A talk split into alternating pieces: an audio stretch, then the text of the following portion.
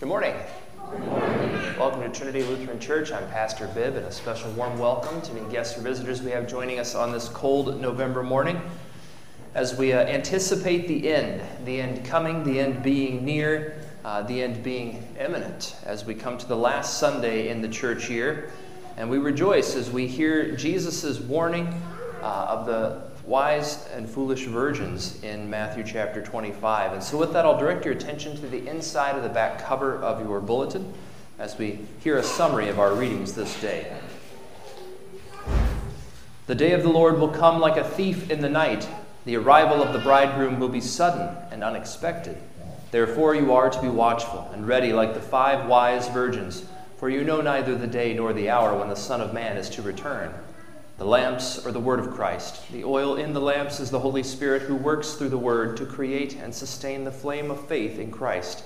The foolish are those who do not give proper attention to the working of the Holy Spirit in baptism, preaching, and the supper, and so their faith does not endure.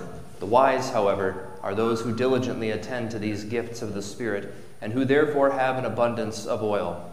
The flame of faith endures to the end. By God's grace, they are received into the eternal wedding feast of the Lamb and his kingdom, the new heavens and the new earth created by the Lord for the joy of his people.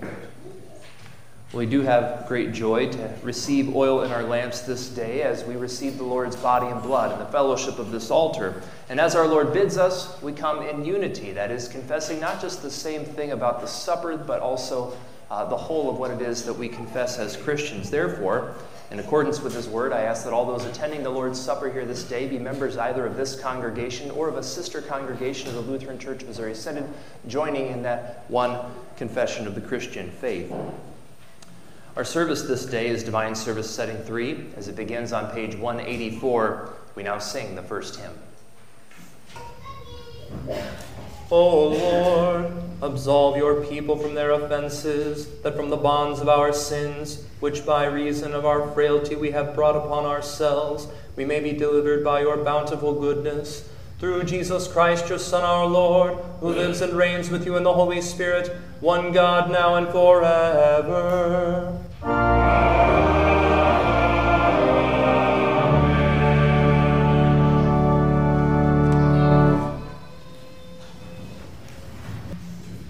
The Old Testament reading for the last Sunday of the church year is from Isaiah chapter 65.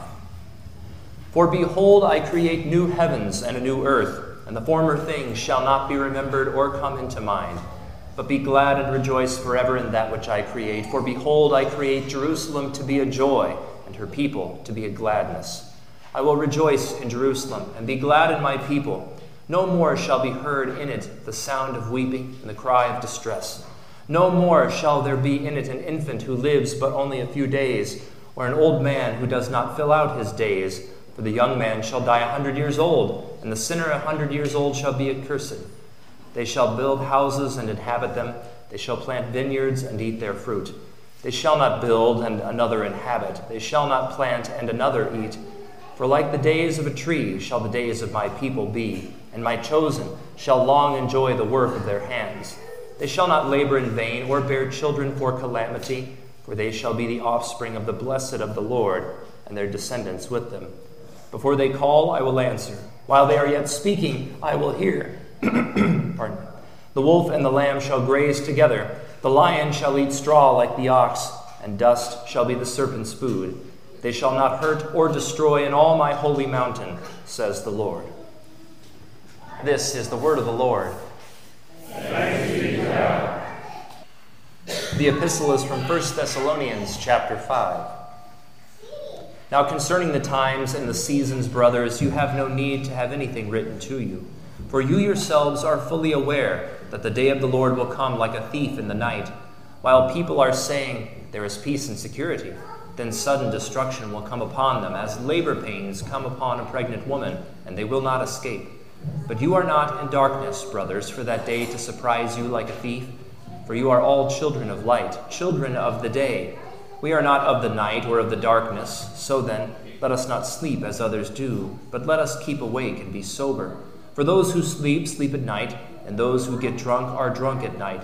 But since we belong to the day, let us be sober, having put on the breastplate of faith and love, and for a helmet, the hope of salvation. For God has not destined us for wrath, but to obtain salvation through our Lord Jesus Christ, who died for us, so that whether we are awake or asleep, we might live with him. Therefore, encourage one another and build one another up, just as you are doing. This is the word of the Lord. The Holy Gospel according to St. Matthew, the 25th chapter.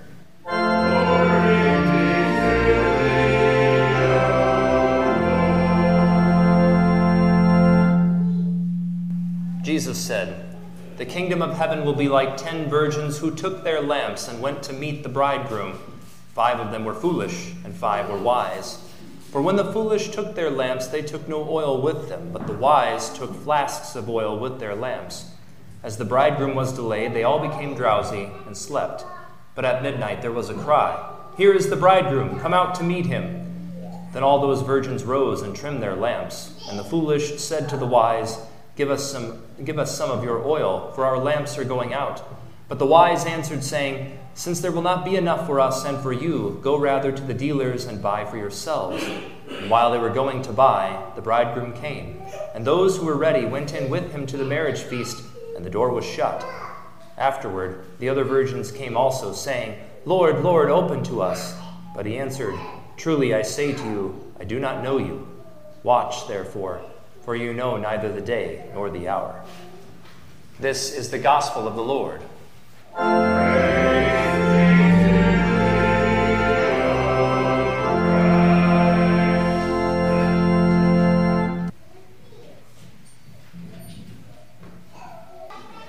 Grace, mercy, and peace be to you from God the Father and from our Lord and Savior Jesus Christ. Amen. Dear saints, the end has come. At least the end of the church year, that is. You see, next Sunday, the season of Advent begins, and that means the current church year will end this coming Saturday. Now, for those of you keeping count, that's the 26th. With the end of the church year comes Jesus' teaching about his return and also the end of the world. Now, last week we heard of the sheep and the goats, how Christ will separate believers and unbelievers on the last day. This week in Matthew 25, we hear of the wise and foolish virgins. Now, in this parable, Jesus teaches his disciples and his church about the importance of abiding in his word and sacraments until the last day comes. There's a lot that's going on in this parable, and so this morning we will dig into the full meaning of Jesus' teaching. We will listen carefully to his warning, and we will hold fast to his blessed gifts of grace. So, Let's get going, shall we? Jesus says, Then the kingdom of heaven will be like ten virgins who took their lamps and went to meet the bridegroom. Now, for the sake of context, it is helpful to know that Israelite weddings were different from our weddings today. On the wedding day, the bridegroom or the groom, he would get dressed for the wedding and with his friends, um, or rather, get dressed for the wedding, and his friends would escort him to his bride's house. Once at the bride's house, she would come out with all her bridesmaids, and then the whole wedding party would process to the wedding feast, and then ultimately, the consummation of all things would be when the groom would take his bride to the home that he had prepared for her during the engagement. This calls to mind Jesus' words about the preparing a place for you, that is, his church. Despite the cultural differences, weddings and wedding feasts were joyous events, just as they are today. Now, in the parable, the virgins, the bridesmaids, they're supposed to wait for the groom and be ready for his arrival, regardless of the time. Didn't matter what time he would arrive, you need to be ready. Listen to what Jesus says Five of them were foolish, and five were wise. For when the foolish took their lamps, they took oil with them. But the wise, or they took no oil with them. But the wise took flasks of oil with their lamps. As the bridegroom was delayed, they all became drowsy and slept. But at midnight there was a cry Here is the bridegroom! Come out to meet him. Then all those virgins rose and trimmed their lamps, and the foolish said to the wise, Give us some of your oil, for our lamps are going out. But the wise answered, saying, Since there will not be enough for us and for you, go rather to the dealers and buy for yourselves. Now, first of all, notice that they all fell asleep. They are all negligent in their waiting. Their responsibility was to stay awake until the coming of the bridegroom. They failed. This calls to mind the disciples in the Garden of Gethsemane with Jesus. Try as they might, sleep overtakes them. That event just being days after when Jesus would have spoken this parable, because this was during Holy Week. The spirit indeed is willing, but the flesh is weak. Now, what about the difference in the foolish and wise virgins in the parable? Well, it could be that the foolish bridesmaids thought the groom would come quickly, hence why they didn't bring the extra oil. But regardless of what their train of thought was, they are proven in their actions to be foolish. Why? Well, the bridegroom doesn't come until midnight, literally until the middle of the night. That's what that word means. All the bridesmaids fell asleep, but the five wise bridesmaids, they were prepared. They had oil. The five foolish ones, they have lamps that will not stay lit in the deep darkness. In desperation, they try to bum some oil from the five wise virgins, but they are told, No way. If we did that, none of us would have oil and all of our lamps would go out. The only solution for the five foolish bridesmaids is to try to find a first century 24 hour Walmart that has some lamp oil. It's not looking good for the foolish bridesmaids. So, what happens to them? Jesus said, and while they were going to buy, the bridegroom came, and those who were ready went in with him to the marriage feast, and the door was shut. And afterward the other virgins came also, saying, Lord, open to us. But he answered, Truly I say to you, I do not know you.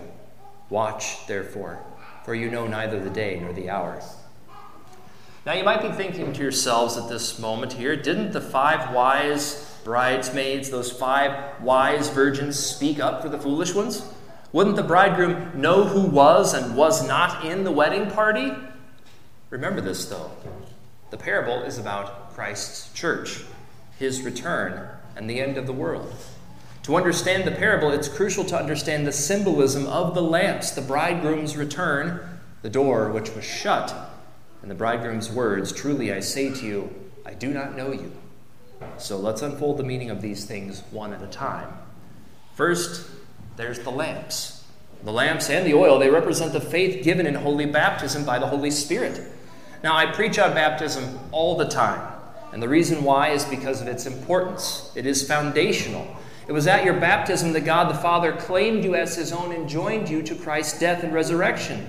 You do not belong to this world. You do not belong to the devil. You belong to God. You are his treasured possession. You were bought with the holy, precious blood of Christ. Your life, therefore, is not your own.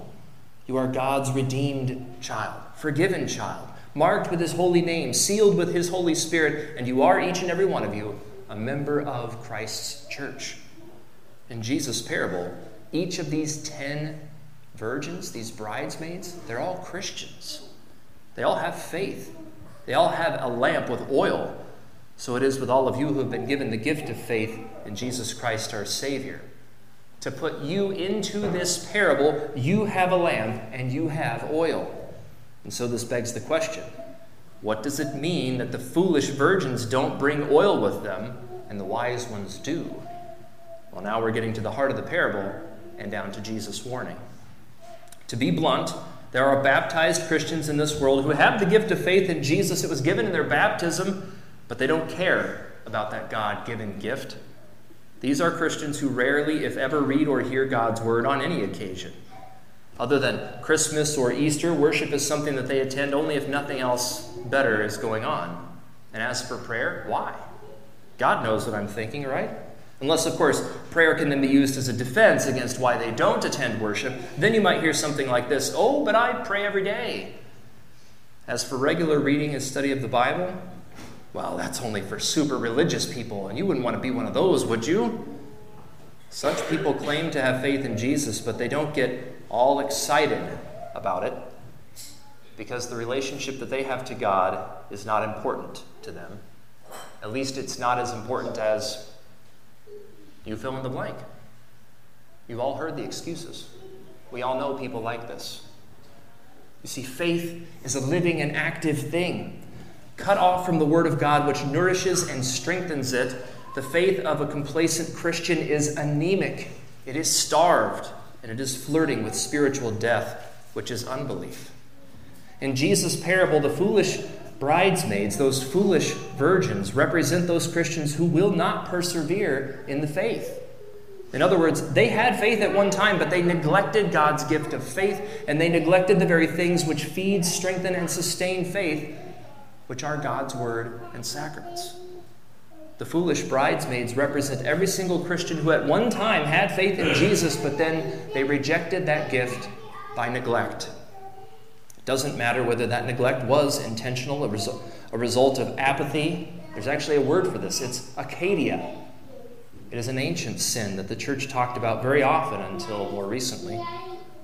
Or it could be that these folks were just too busy for God's word. These foolish ones are ultimately shut out of heaven because they rejected Christ in unbelief. That is what it means that the door was shut on the wedding feast. And that is why the bridegroom Jesus says, Truly, or in the Greek, Amen, I say to you, I do not know you. These are chilling words which call to mind when God shut the door of the ark of Noah, leaving the unbelieving world to drown in the flood. Ultimately, we see that it is not God's fault that the foolish virgins, those foolish bridesmaids, are shut out of heaven. It is the foolish one's fault. They denied God's word and sacraments for so long that the lamp of their faith burned out, and it would not be lit again. Separated from God's means of grace, that is, again, His word and sacraments, faith cannot survive. Without oil for the lamp, the lamp will not burn.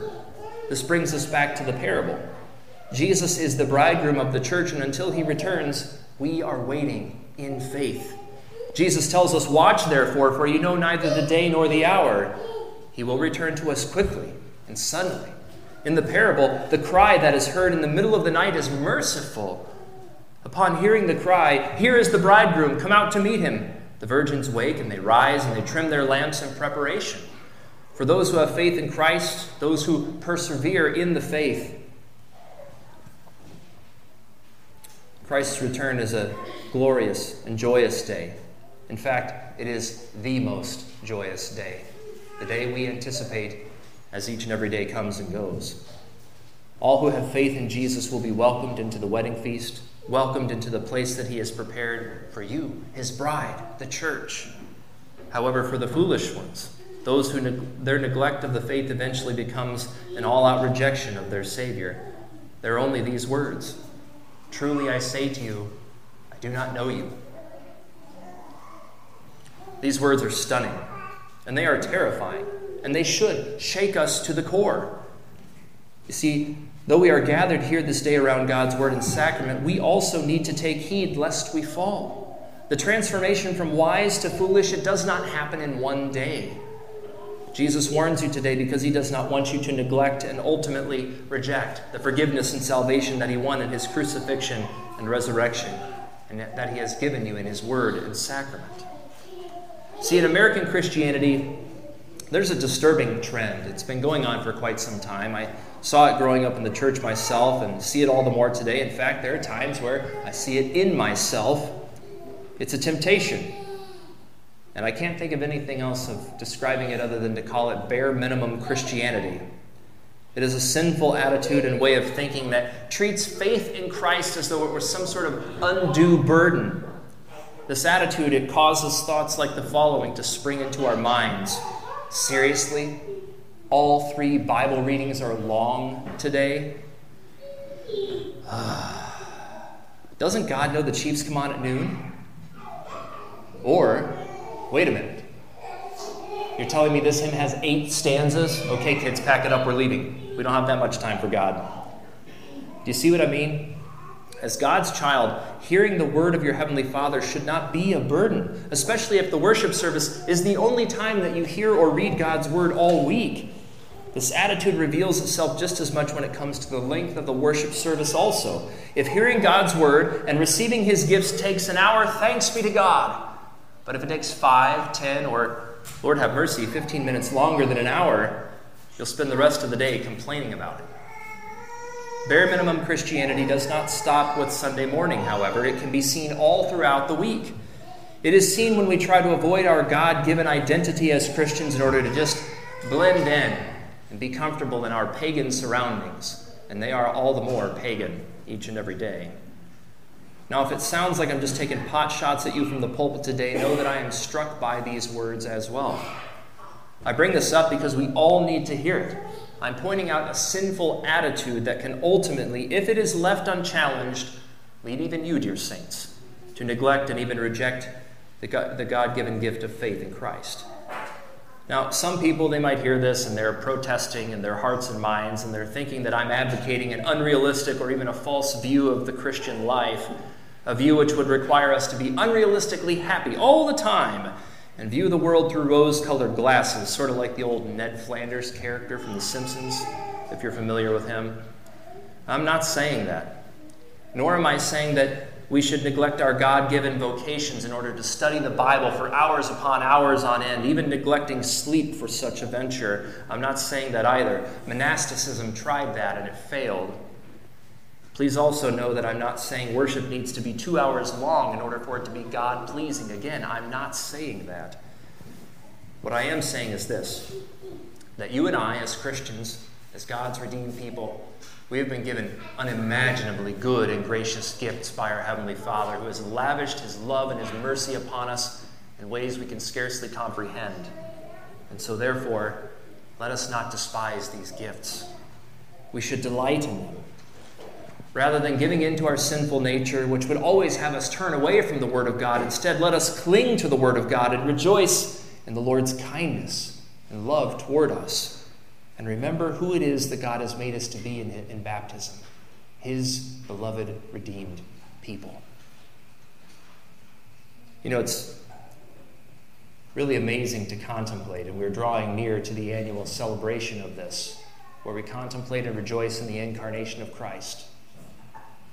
God took on flesh, human flesh, and came and lived among us, born of a virgin mother, born in the most humble way imaginable.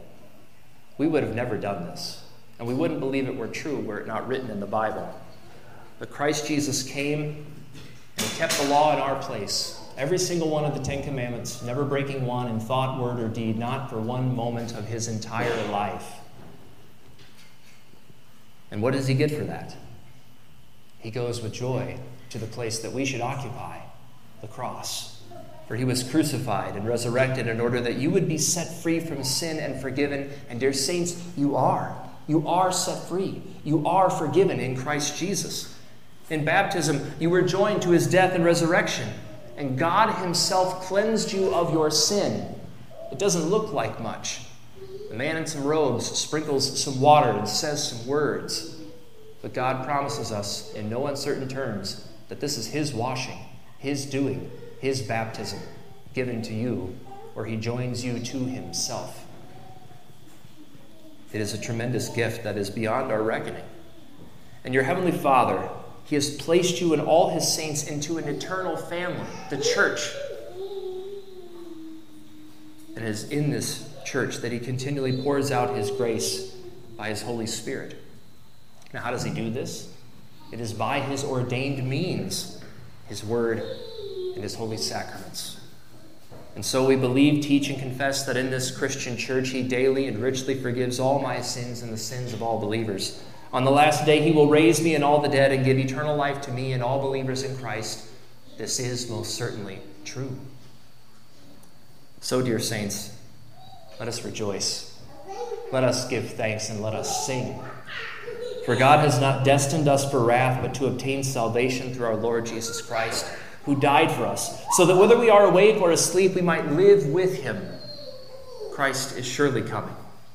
And until he arrives, let us be wise. Let us cherish the gifts of his word and sacraments, partaking of them at every opportunity joyously, for they are life and they are salvation itself.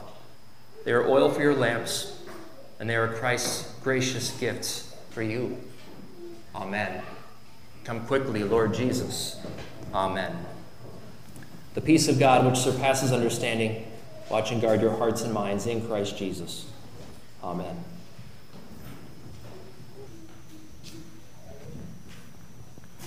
In peace, let us pray to the Lord. Lord, have mercy. For the church, as she eagerly awaits the return of her bridegroom, that we would not grow weary, but that God would strengthen us through his word and sacraments to ever hold fast to his promise of salvation won by Christ. Let us pray to the Lord. Lord for the priesthood of all believers, that we may proclaim the riches of God's name for the benefit of all people, and that the word of God may speed throughout all lands and nations. Let us pray to the Lord. Lord.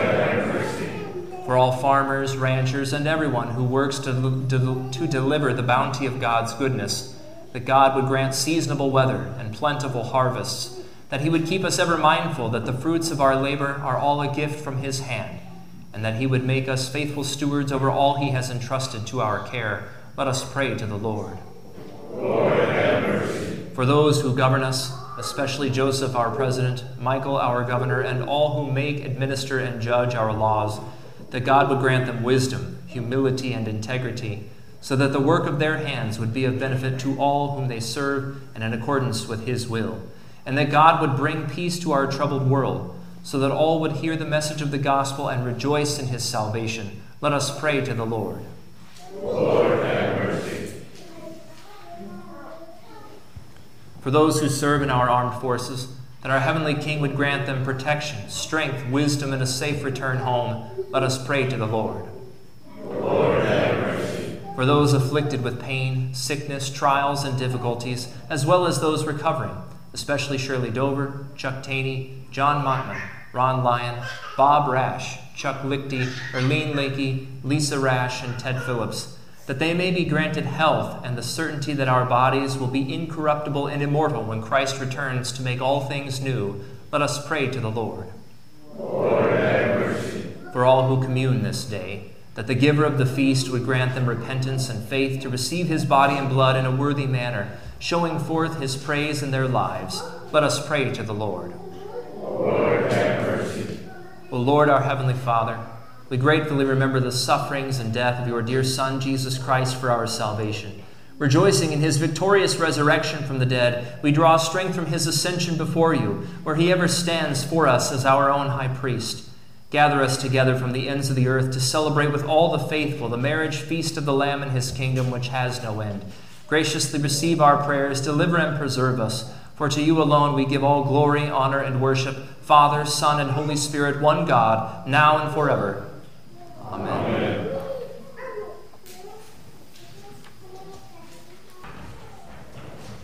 Once again, good morning and welcome on this uh, joyous day where we receive oil for our lamps, Christ's gifts of grace and mercy. As we look ahead to the week's calendar here, uh, today, we, of course, we have uh, Sunday school and Bible study immediately following worship. And then later on today, the Trinity Women's Group uh, will be meeting for their Hands of Mercy event. That's uh, today, this afternoon. Um, ladies, Nan uh, or, or uh, Patty, what time should the ladies get here? Right after Sunday school. Okay, wonderful. So don't go anywhere, right?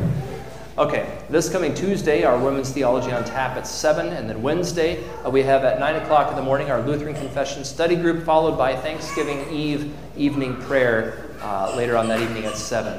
Thanksgiving cards are available in the library, so please contact Louise if you have any questions about that. Soon, uh, and very soon, there will be Christmas cards available also. Uh, again, note that this Wednesday at 7 p.m., or rather Thursday, no, it is Wednesday. What am I talking about? Third Wednesday. Wednesday, Thursday. Thanksgiving Eve. You know what that means. Uh, at 7 p.m. Uh, and then, men, please note that uh, this month for Theology on Tap, it's Tuesday, November 29th at 7. So this Tuesday is women. Uh, the following Tuesday is the men at 7 p.m. I do believe that brings us to the end of our announcements. Anything I may have missed before we continue on with our morning? All right, God's peace be with you go in his peace, filled with his grace, rejoicing at his coming, whenever that may be. Come quickly, Lord Jesus. I'll greet you at the door.